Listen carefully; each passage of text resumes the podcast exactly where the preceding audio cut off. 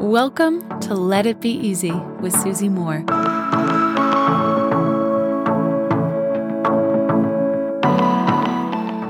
Are you spending the holidays alone this year?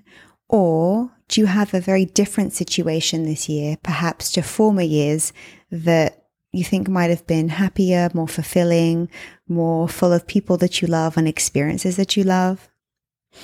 I wanted to do an episode on this today because the holidays can bring up a lot of emotions, right? It can make us feel, of course, a lot of joy and the festive spirit, and there are Christmas lights and there are holiday candles. And I mean, it's definitely a consumer season, right? We are really set up to feel a lot of emotions around this time of year.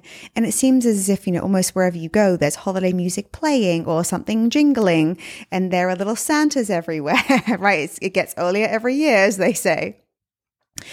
But I know from my own experience and as someone who loves other people and accepts all experiences, that this time of year can feel really isolating. It can feel heavy.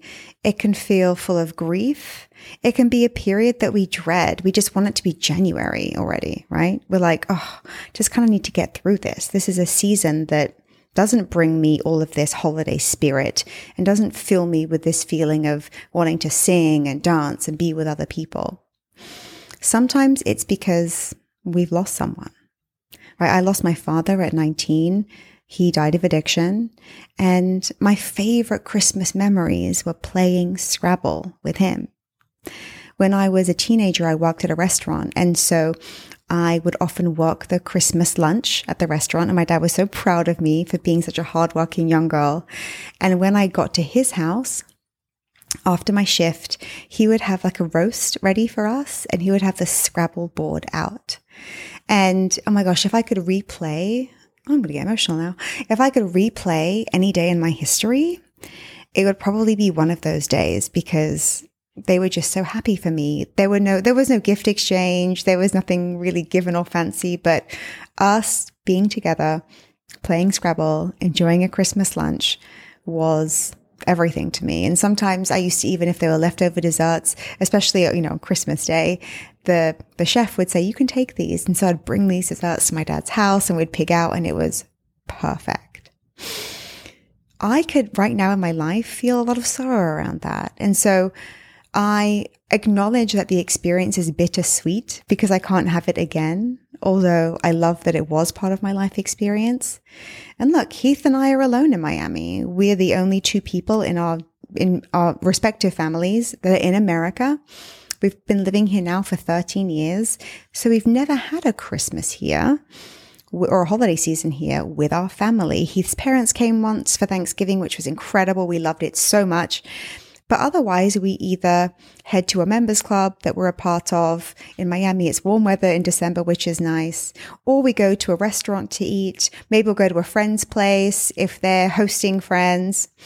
And look, we don't have children, right? This is our, it's our holiday season that's defined and shaped by us.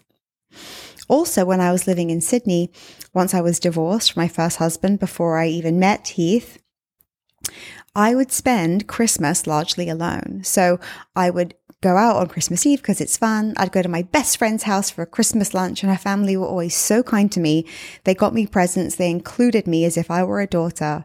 But of course, the, the lunch wraps, right? Everyone goes and naps and does their own thing. And then I would treat myself to like a Harper's Bazaar or a Marie Claire and I would go to the beach. I'd get the bus.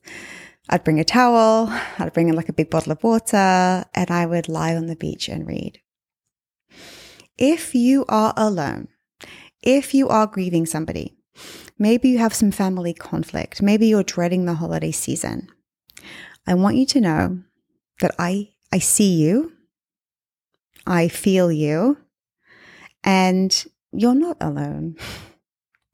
It's funny, we can think we're alone in this world because maybe physically speaking, we're in a separate home to other people. And maybe in that home, it's just us or maybe just one other person. It's not the big Disney holiday Christmas with, you know, aunts and uncles and kids everywhere and presents everywhere. That's certainly not my reality. But I can define it how I want. I can create my own mini holiday traditions if I want. and here are mine. I can tell you what mine are now. Do something that pleases me. So, Christmas Day, probably this year, Heath and I will wake up whenever we like after probably a fun Christmas Eve dinner at a friend's place. We'll wake up, we won't exchange gifts because that's not really what we do. And after maybe having some coffee at home, like a regular day, we'll head out for lunch. And if the weather's good, we might hit the pool. and then guess what? The next day in the UK, we call it Boxing Day. The next day, it's already, yep, another day, just like any other day. and that feeling, almost like that expectation to have this big, incredible Christmas, have this big, jolly experience, it's already gone. We already start hearing about January sales. A day is a day in a calendar year is a day in the calendar year, right? It's what we assign meaning to, the expectation that we attach that brings all of the emotion that determines how, how our life experience goes. And I know this. I am thankful for what I have no matter what. Look, I don't have children. I don't have family in this country. I don't have my father. I don't even have a family home to go back to in a traditional sense. Heath's family are all the way in Australia. These things are all true. And I define my holiday experience. Another thing that helps me is I give it all a dose of perspective, all of it. When you're going through the holiday season and it feels heavy to you, it's not a positive experience. Just know, like anything else, this too shall pass, right? This period doesn't last forever. It may be emotionally charged, but before you know it, in the blink of an eye, here we are, January. Everyone's going to tell you to start buying things and to start dieting, and new year, new you. That's right around the corner, my friends, and it'll be here before we know it. So, if nothing else, if you have nothing to look forward to, maybe this can be a time of peace, right? The, the world's naturally a little bit more quiet in the November and December months. Typically, you know, offices can be closed or there can certainly be a slowing down. Maybe you can just think and reflect and enjoy this quiet time for you. Nothing to do, no productivity required, no one even necessarily to see or please. You are the one that you can please, and there is no right or wrong way to spend your life. I'm sending you all my love right now. Until next time, my friends, ease. If you like this episode, you'll love my free workshop called Become Your Own Life Coach.